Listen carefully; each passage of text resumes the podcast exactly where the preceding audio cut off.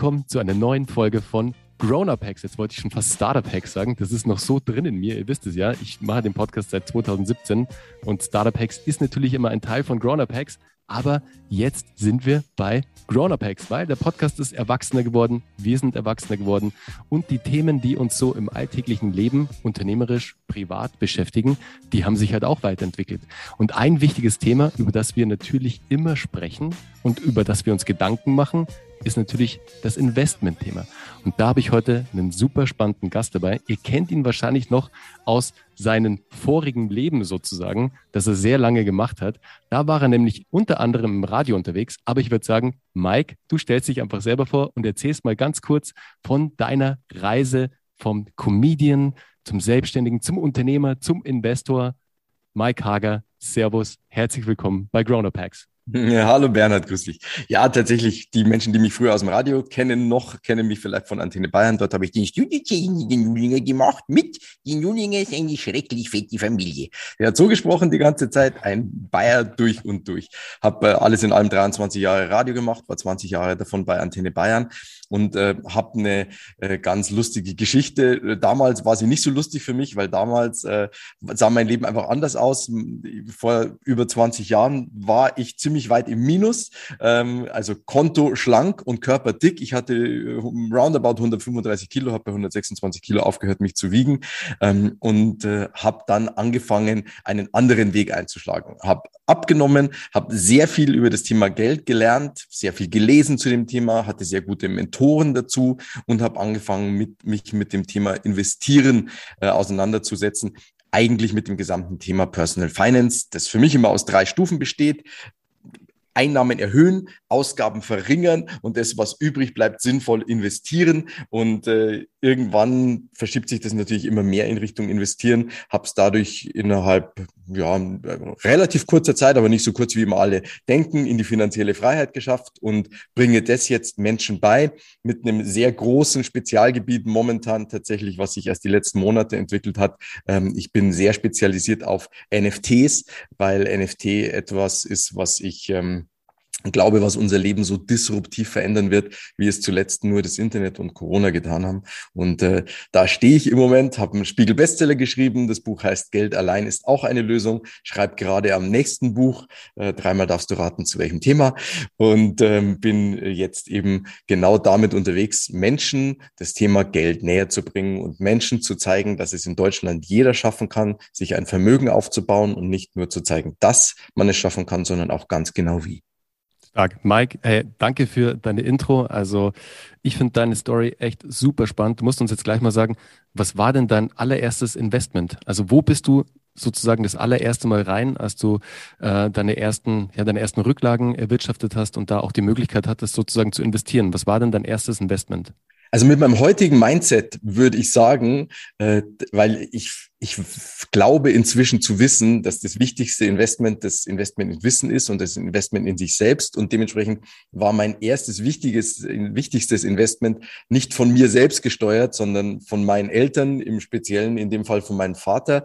Mein Vater hat mir sehr früh Lesen beigebracht, mit fünf, woraufhin ich angefangen habe, Bücher zu verschlingen, hat mir dann mit sechs ähm, Englisch beigebracht, mit elf Französisch und mit 14 Italienisch. Und äh, die Sprachen und das Wissen, was er mir vermittelt hat, hat mich im Leben sehr, sehr viel weitergebracht. Mein erstes wirkliches, was ich so als Investment empfehl, ähm, äh, empfinden würde, war, waren tatsächlich erste Aktieninvestments, äh, so Anfang meiner 20er Jahre.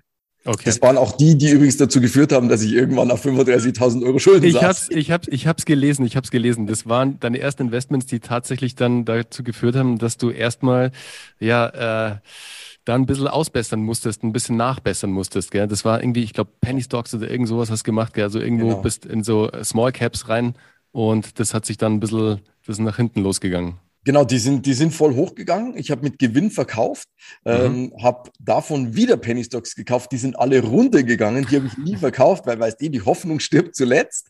Hatte also nie einen Verlust zum Gegenrechnen zu diesem Gewinn. Das war dann die eine Hälfte, die ich Steuer nachzahlen musste. Und die andere Hälfte war, ich habe damals mit meiner Selbstständigkeit begonnen und hatte schön Steuer auf die Seite gelegt. Mhm. Und dann hat mein damaliger Steuerberater, den ich sofort danach gewechselt habe, ähm, gesagt, äh, so, jetzt brauchen wir das Geld. Sag ich, super, habe ich Sagt er, ja, und die gleiche Menge nochmal als Vorauszahlung fürs kommende Jahr. Sage ich, hä, das kommende Jahr, das Geld habe ich ja noch gar nicht verdient. Sagt er, ja, hilft aber nichts, ist so. Ähm, und dann saß ich bei der Bank und habe einen Kredit über 35.000 Euro aufgenommen, um meine Steuerschuld zu bezahlen. Was, was eine der besten Sachen meines Lebens war, ja. weil wenn das nicht passiert wäre, hätte ich mich nie so krass mit Geld auseinandergesetzt und wäre nicht dort, wo ich jetzt bin, genauso wie mit dem Gewicht. Wenn ich nicht so dick gewesen wäre, hätte ich mich nie mit dem Thema Abnehmen auseinandergesetzt und äh, wird heute nicht da anders dastehen. Ne? Also ja. äh, life happens for you, not to you. Alles in deinem Leben geschieht zu deinem Besten. Absolut. Sag mal, wann war das ungefähr? Also wie alt warst du da? Ich war da so Mitte 20, so äh, zwischen, ich glaube so 26, 27. Ich, ich habe es ich hab's extra fürs Buch nochmal nachgerechnet. Das ist bei mir immer so schwierig, weil ich habe am 9. Dezember Geburtstag ähm, und dementsprechend kann ich nicht einfach von meinem Geburtsjahr 1974 draufrechnen, sondern muss ich mal schauen, ah ja, war das im August, da war ich ja noch so alt oder war das dann schon im Dezember, da war ich ja dann schon wieder ein Jahr älter. Deswegen immer nicht so okay. leicht mit den Schützen. Du, lass uns, lass uns mal ganz kurz über, über deine Selbstständigkeit sprechen, bevor wir quasi jetzt dann äh, zu dem Bereich Investment gehen und auch ge sehr gerne zum Bereich NFTs, weil damit beschäftige ich mich auch derzeit extrem stark. Ähm, du warst ja, herzlichen Dank, du. Und wie gesagt, wir hatten es im Vorgespräch ja schon. Ich bin ja normalerweise auch immer sehr früh dabei bei genau solchen Themen. Und da bin ich ganz ehrlich, da habe ich es etwas verschlafen. Und das wird mir aber in Zukunft nicht mehr passieren dass da, also wir sind immer noch sehr früh, also keine Angst, wenn ihr das jetzt hört und ihr denkt, ey, der Zug mit NFTs ist schon abgefahren, ganz im Gegenteil. Ihr ja. seid noch super früh dran. Der Mike war halt early, early, early dran, ihr seid ja. early dran und das ist immer noch früh genug. Absolut. Ja. Aber Mike, du warst ja lange selbstständig, du warst lange auch beim Radio als Studiotechniker Nullinger. Mhm. Äh, wie war das denn bei dir? Also wie bist du da dazu überhaupt gekommen? Also wie bist du da eingestiegen? Weißt also mhm. so einfach zum Radio kommt man ja auch nicht. Ja, ich habe Radio geliebt, habe als äh, Kind und Jugendlicher immer bei Bayern 3 Thomas Gottschalk und Günther Jauch gehört und wollte unbedingt zum Radio. Und als ich dann angefangen habe zu studieren in äh, München, ich habe angefangen zu studieren Lehramt für Gymnasium Französisch und Englisch, wäre eigentlich Französisch und Englischlehrer geworden. Und äh, als ich da angefangen habe, habe ich mitbekommen, dass ein Studentensender gegründet werden soll, Studentenradiosender. Und da habe ich mich extrem engagiert, habe äh, Tag und Nacht gearbeitet und habe dann ähm, als nächsten Schritt bin ich zu Radio Energy gegangen und im nächsten Schritt dann kurz drauf zu Antenne Bayern, wo ich dann 20 Jahre war. Mein, mein Hauptbereich war und ist auf eine Art und Weise immer noch die Kreativität. Also ich war sehr viel als Comedy-Autor, Comedian unterwegs, auch sehr viel auf der Bühne, war aber sehr viel ähm, mit Kreativprozessen im, im Sender beschäftigt, habe mir Claims überlegt, habe mir Gewinnspiele überlegt, habe mir überlegt, äh, wie, man, wie man für mehr Sizzle und für mehr Buzz, äh, um mal ein bisschen mit Französisch um mich zu werfen, bei den Hörern sorgen kann. Äh, das war so, waren so meine zwei Hauptbereiche. Und dahin gekommen bin ich tatsächlich vom Studentensender einen Anruf von Energy bekommen und von bei Energy einen Anruf von Antenne Bayern bekommen. Also das war immer so, äh, Hallihallo, wir suchen, weil Comedy-Autoren sehr gefragt waren, weil es nicht so viel gibt. Mhm. Okay, cool. Dann verstehen wir jetzt ein bisschen so deine Story, woher du eigentlich kommst, was ja immer wichtig ist sozusagen. Aber ich würde sagen, hey, lass uns jetzt mal direkt in das Thema NFTs einsteigen. Juhu. Jetzt mal, jetzt mal so wirklich Butter bei die Fische, weißt du, was sind denn überhaupt NFTs? Also für alle, die es mhm. nicht da draußen wissen, die sich denken, was zum Henker ist ein NFT? Ja, NFT steht für Non-Fungible Token, ein nicht fungibler Token. Was ist denn fungibel? Fungibel ist etwas, was du beliebig austauschen kannst. Du kannst einen Hunderter mit einem anderen austauschen, du kannst äh, zwei Zehner mit einem Zwanziger austauschen. Geld ist so ein klassisches Beispiel für Fungibilität. Und wenn, wenn was nicht fungibel ist, dann ist es ein Unikat. Zum Beispiel zwei Einfamilienhäuser. Du kannst die nicht gegeneinander austauschen. Die sind nicht zu 100 Prozent gleichwertig, weil sie eben zwei Unikate sind. Und ein Token ist nichts anderes als ein Besitzzertifikat auf der Blockchain. Wenn also auf der Ethereum-Blockchain ein Non-Fungible Token ist, dann ist es ein Unikat, ein ein Unikum an Besitzzertifikat, das dir den Besitz über etwas Bestimmtes garantiert.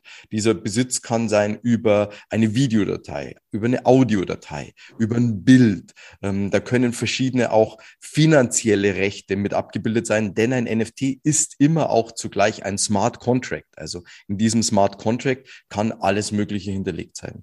Und das ist ein NFT, ein äh, nicht austauschbares Unikat, also das ist ja ein weißer Schimmel, also ein Unikat auf der Blockchain, was mhm. dir den Besitz ähm, zuweist an etwas. Mhm. Wie zum Beispiel so, und An, an digitalen Gütern in der Regel. Wobei genau, du wirst mit NFTs auch nicht digitale Güter darstellen können, wie zum Beispiel Immobilien in Zukunft. Genau. Und jetzt finde ich ein ganz wichtiges Thema, weil das jetzt natürlich erstmal das ist, dass man sieht da draußen, ist halt erstmal ein Bild. Für viele ist es mhm. ein JPEG oder was auch immer. Aber mhm. Leute, das Thema NFT geht viel tiefer als nur auf jetzt die PFPs. Also es gibt NFTs im PFP-Bereich. Das bedeutet, das sind Profile Pictures sozusagen. Also Menschen benutzen diese NFTs einfach als Profilbild sozusagen. Das sind jetzt, sagen wir mal, die, die einfachsten. Aber Mike hat es gerade schon gesagt, ein NFT kann auch ein Finanzprodukt sein das kann im DeFi-Bereich sein, ähm, das kann im Staking-Bereich sein, da können wir jetzt auch gleich mal drüber reden und mal tiefer einsteigen. Was bedeutet denn ein NFT im DeFi-Bereich, was ich über, übrigens sehr spannend finde, also das ganze Thema Staking, das ganze Thema ähm, ähm, DeFi im NFT-Bereich. Da gibt es ein paar spannende Beispiele gerade draußen. Der mhm. Markt ist gerade so ein bisschen, ich würde mal sagen, NFTs sind gerade außer die Blue Chips, also die großen, da sind wir gerade in so einem ja, die Floor Prices, da gehen wir auch gleich drauf ein, was Floor überhaupt bedeutet. Ey, wir schmeißen jetzt damit mit Fachwörtern rum, aber keine Sorge, wir klären gleich alles auf. Das ist gerade alles etwas runtergegangen, macht aber nichts, weil für uns ist es eigentlich die beste Einstiegsmöglichkeit. Da, wo die Preise nämlich rot sind, da sollten wir kaufen, weil always buy in the red, sell in the green sozusagen. Aber Mike, was sind denn jetzt NFTs im Finanzbereich sozusagen, im Finanzsektor, also DeFi und im Staking-Bereich? Na, sagen wir mal so. Also der grundsätzlich sehr viele Menschen wissen ja noch gar nicht tatsächlich, was DeFi ist. DeFi heißt nichts anderes als Decentralized Finance, dezentralisierte Finanzdienstleistungen. Du kannst dir Finanzdienstleistungen vorstellen, das ist alles, was deine Bank momentan macht. Deine Bank verleiht zum Beispiel Geld und bekommt dafür Zinsen. Deine Bank hat ein Gebäude, hat Mitarbeiter, hat eine Kantine, hat einen Serverraum, hat sehr, sehr viel Overhead. Und äh, bei DeFi ist es so, dass diese Finanzdienstleistungen eben dezentralisiert gemacht werden. Was heißt es? Nichts anderes als, dass diese Finanzdienstleistungen voll automatisiert, ohne Gebäude, ohne Mitarbeiter, ohne Serverraum, ohne Kantine auf der Blockchain stattfinden. Das heißt, wo du zu deinem Bankberater gehen würdest und sagen würdest, hey, Bankberater, ich habe hier 100 Ether. Ich glaube, dass Ether irgendwann mal bei 10.000 Euro ist. Ich brauche aber jetzt unbedingt Euro. Kann ich bei dir diese Ether hinterlegen und du gibst mir dafür Euro? Erstens sagt der Bankberater, nee, wir nehmen keine Ether als Sicherheit. Sind Sie eigentlich völlig geisteskrank? Äh, wenn du stattdessen aber ein Haus nehmen würdest als Sicherheit, wird es trotzdem ein paar Wochen dauern, bis diese Beleihung funktioniert. Auf, einer, auf einem Protokoll in der Blockchain auf einem DeFi-Protokoll gehst du hin und sagst, Klick-Klick-Protokoll, ich habe hier 100 Ether, schiebe ich rein, sagt das Protokoll, okay, das ist ein over-collateralized Loan, ein überbesichertes Darlehen. Wir nehmen von dir 100 Ether, Stand heute runden wir mal ungefähr 400.000 Euro. Und für diese ähm, 400.000 Euro machen wir eine 20-prozentige Beleihung. Das heißt, wir haben 80 Prozent mehr Sicherheit, als, als wir überhaupt brauchen. Das heißt, 400.000 äh, Euro, 20 Prozent, ähm, kriegst du 80.000 Euro, äh, zahlst Zinsen dafür und wenn du dieses, diese 80.000 Euro ins Protokoll wieder zurücklegst, kannst du deine Ether wieder rausholen. Alles komplett voll automatisiert. Also das, das ist zum Beispiel eines von ganz, ganz vielen DeFi-Protokollen. Es gibt äh, Staking, da hinterlegst du Coins in ein Protokoll, du hinterlegst zum Beispiel äh, Ether in der Ethereum-Blockchain, um damit die Ethereum-Blockchain abzusichern. Ähm, es gibt äh, Lending, äh, da, da P2P, ne, wie, wie früher Smava oder so, kannst du jetzt mit einem Bitcoin machen. Es gibt Liquidity Mining, da stellst du Liquidität zur Verfügung für ein Währungspaar auf einer dezentralisierten Exchange, also auf einer Börse. Also da gibt's wirklich ganz, ganz viele Spielarten. Und warum ist es so wichtig? Das ist deswegen so wichtig, weil NFT und DeFi sehr, sehr schnell heiraten werden. Das heißt, es gibt jetzt immer mehr NFTs, ähm, bei denen auch DeFi-Protokolle hinterlegt sind, mit denen du in den DeFi-Bereich reingehen kannst, wo du zum Beispiel deinen NFT hinterlegen kannst im Protokoll und dafür Rewards bekommst. Und das wird immer, immer mehr werden in mhm. Zukunft. Und äh, deswegen kannst du heutzutage Menschen nicht NFT beibringen, ohne auch die Bereiche DeFi und Kryptowährungen äh, mit abzudecken, weil es gibt sehr, sehr viel interessante Kryptowährungen, die entweder mit NFTs oder mit DeFi zu tun haben, die ganz ganz wenige Menschen auf dem Schirm haben. Und äh, äh, du weißt ja, ich gebe Mentoring genau zu dem NFT, DeFi und eben diese Kryptowährungen. Und da haben wir äh, wirklich ganz, ganz krasse Kursentwicklungen teilweise bei den NFTs sowieso. Und du hast völlig recht, ja. Äh, momentan sind manche im roten Bereich, aber es gibt natürlich die, die Blue Chips halten halt Absolut. Gehen sogar nach oben. Gehen sogar nach gehen oben. Sogar nach oben genau. CryptoPunks gehen nach oben, Board Apes. Schaut, genau, oder Mutant Apes. Schau dir die Mutant Apes an. Die sind jetzt ja. von, ich glaube, die waren relativ lang auf 3,5 und sind jetzt oder knacken bald die vier, äh, die vier Ether, also vier mhm. Ethereum sozusagen der günstigste. Also ziemlich ja. spannend. Hat In dem Bereich einen Floor Sweep gemacht. Ja, ja. Das war eine DAO. Das war, ich glaube, das war einer von den, äh, ich, ich habe genau. den Namen vergessen. Ich glaube, Head Ich glaube, Head DAO. Ah, Head DAO was. Head DAO genau. was, ja, ja, genau. Erklär mal auch gleich, was das bedeutet. Also ihr merkt, der, der ja, Bereich ist gerade, da ergeben sich so viele Dinge, aber ich finde ein Beispiel total spannend, um den Bereich NFTs mit wirklich einer Utility zu erklären. Also im DeFi-Bereich Cyberkongs Genesis. Also da kannst du nämlich an dem Beispiel genau eigentlich erklären, wie der ganze Bereich funktioniert, wie du auch auf einmal eine Kryptowährung sozusagen erhaltest, wenn du mit deinen Cyberkongs arbeitest. Vielleicht kannst du uns das ganz kurz erklären, was das mit den Cyberkongs auf sich hat, Mike. Ich kann, ich kann dir gern grundsätzlich was dazu erklären. Ich selber bin bei den Cyberkongs nicht drin. Mhm. Ähm, ich, mir waren die so ein bisschen, ich weiß, ja, äh, können wir gleich noch drüber reden. Wie, mhm. wie, wie Geschmäckle? Aber es gibt, nee, kein Geschmäckle. Einfach okay. nur, ich, ich bin da sehr, ich habe ich hab eine bestimmte Vorgehensweise, wie ich NFTs beurteile und äh, die Cyberkongs äh, haben meine, meine Haken nicht gesetzt. Mhm. Ähm, was aber nichts heißen muss. Also mhm. Heiliger Bimbam, auch ich habe äh, genug NFT-Projekte, in denen ich nicht mit drin bin, die gut gelaufen sind. Mhm. Also ähm, ich habe da nicht die Weisheit mit dem Löffel gefressen. Aber wir ähm, können es ja, es muss jetzt nicht Cyberkongs ja, sein, es kann ja auch ein anderes Beispiel sein. Genau, ich, ich würde zum Beispiel einen Hashmasks produzieren. Hashmasks okay. ist eines der ähm, äh, darstellen. Hashmasks ist eines der ältesten NFT-Projekte, sind 16.300 irgendwas ähm, oder 800 ähm, NFTs und diese NFTs produzieren eine Kryptowährung, einen Token, äh, den NCT, den Name Changing Token oder den Name Change Token. Und dieser Token Token bewegt sich zwischen einem Cent und teilweise waren wir schon oben bei 23 Cent, jetzt sind wir gerade wieder bei 6. Und jede Hashmask produziert über zehn Jahre hinweg zehn Stück von diesem Token. Wofür ist dieser Token gut? Dieser Token ist dafür gut, dass du deine Hashmask aber auch inzwischen sehr viele andere NFTs, die mit diesem NCT äh, arbeiten, mit diesem Token arbeiten, ähm, dass du die umbenennen kannst. Und ähm, nach zehn Jahren wirst du keine Hashmasks mehr umbenennen können. Deswegen ist mein Kalkül, okay, in äh, zehn Jahren wird jemand seiner Frau ein Hashmask kaufen, weil die ein Kind bekommen hat und möchte das, äh, die Hashmask nach dem Kind benennen zur Geburt, dann wird er den NCT brauchen und zwar ähm, 1860, glaube ich, davon. Die Hälfte von 365, mhm. äh, von 3650. 1825 oder so. Ähm, ich bin nicht gut im Rechnen. Im Kopf rechnen zumindest.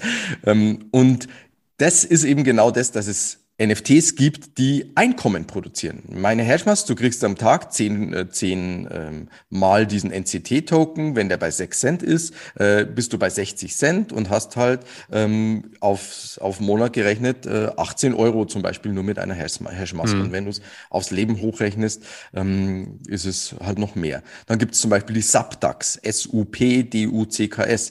Die Subducks produzieren jeden Tag zehn Stück von dem Volt-Token. Der Volt-Token war zwischen zwischendrin irgendwie auf 1,80 Euro oder ja, so. Crazy. Jetzt, jetzt sind wir wieder, ich glaube, es war bei 80, 90 Cent. Hey, jede meiner Subducks produziert 9 Euro am Tag. Das sind 270 Euro im Monat. Ich habe drei Subducks. Heiliger Bimbam, äh, das, ist, das ist schon ein Nebenjob. Ähm, äh, das ist total verrückt, gell? Das ist ja genau das äh, Thema. Ich meine, du schaffst es dann, Entschuldigung, du schaffst es dann mit einem NFT, mit so einem einfachen JPEG am Ende des Tages wirklich Einkommen, also echtes passives Einkommen zu produzieren. Mhm. Alle sprechen immer von passiven passivem Einkommen.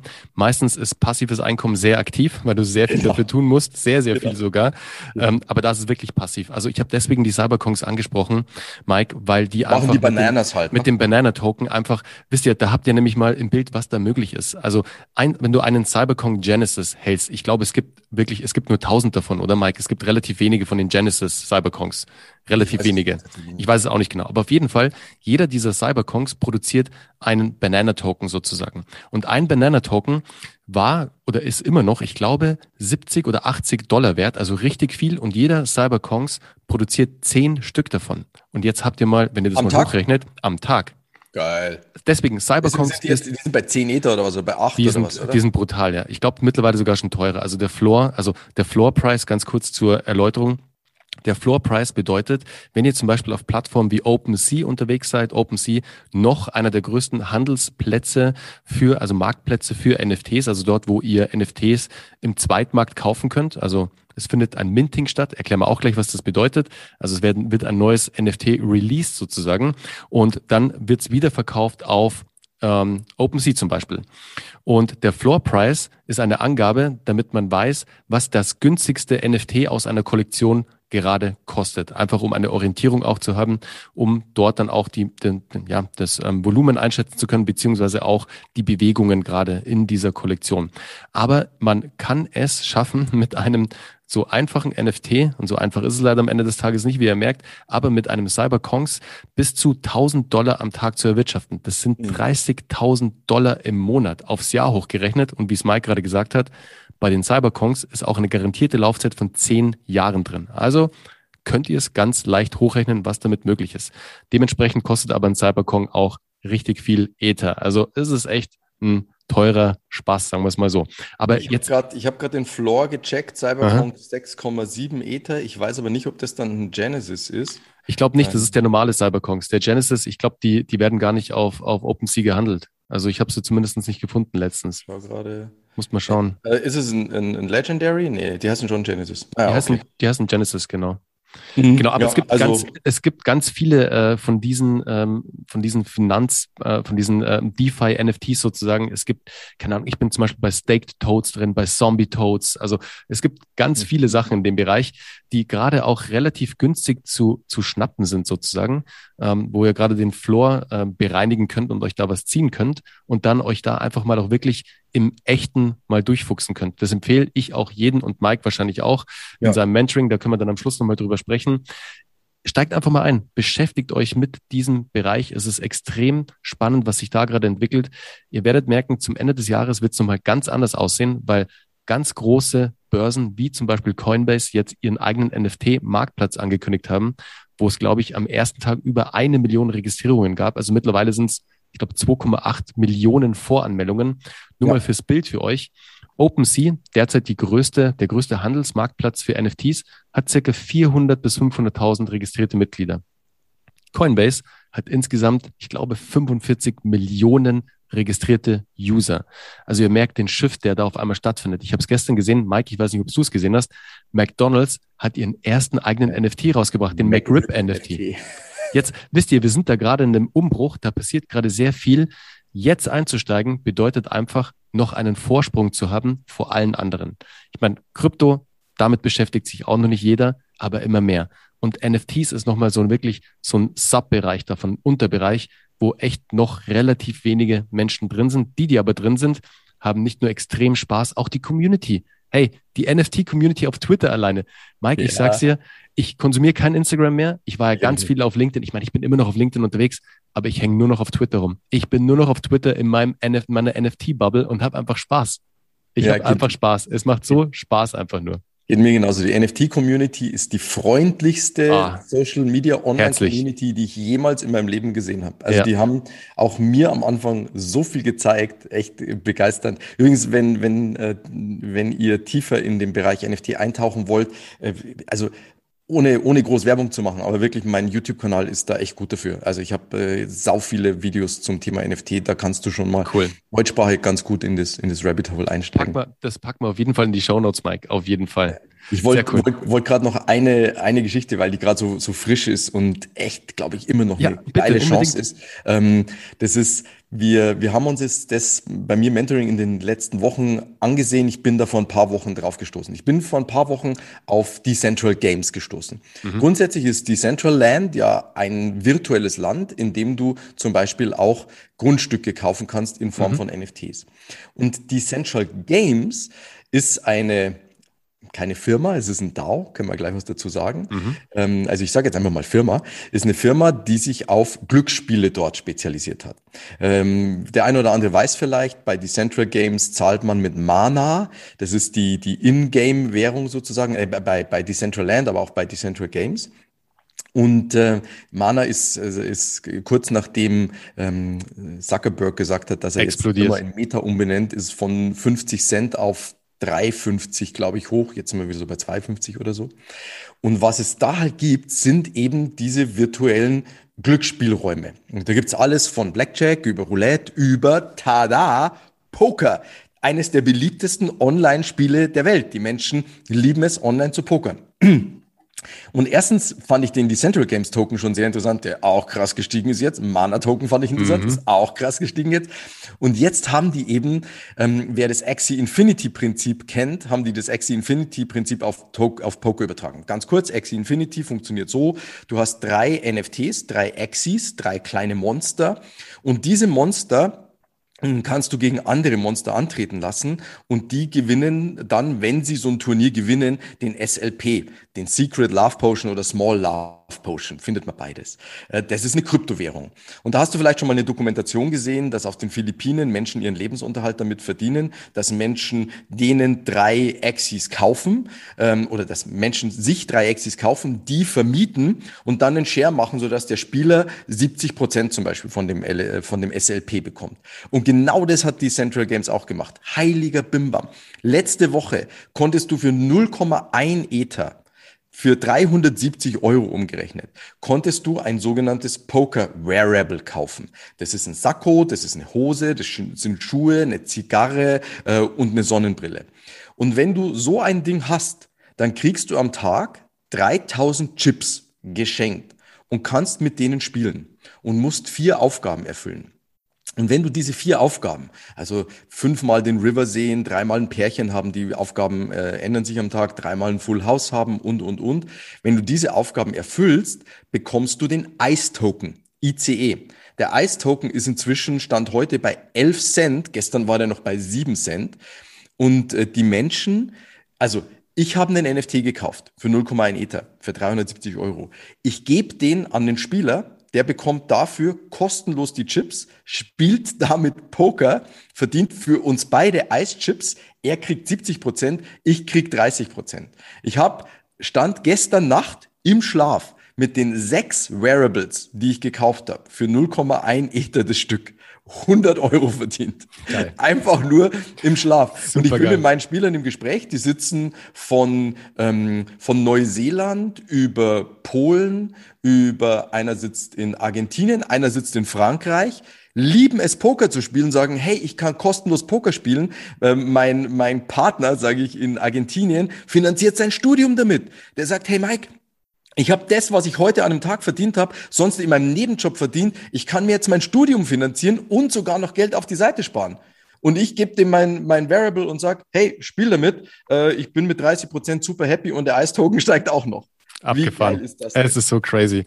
Okay, Decentral Games heißt das Ganze, Games, Der Token äh, heißt DG, das ist der mhm. Governance-Token von dem DAO. Wenn du willst, kann ich an der Stelle auch kurz mal erklären, was ein DAO ist. Genau, DAO finde ich super, super spannend. Lass uns darüber sprechen, weil ein DAO gerade auch ein extremer, ich würde jetzt nicht sagen Trend, aber eine extreme Weiterentwicklung ist, wie sich diese NFT-Community sozusagen zusammenschließt und wie, wie sie die Community vereinen, um abzustimmen, was mit äh, den Rücklagen sozusagen angestellt wird. Und das finde ich extrem spannend. Deswegen lass uns mal kurz über eine DAO sprechen, was eine DAO eigentlich ist.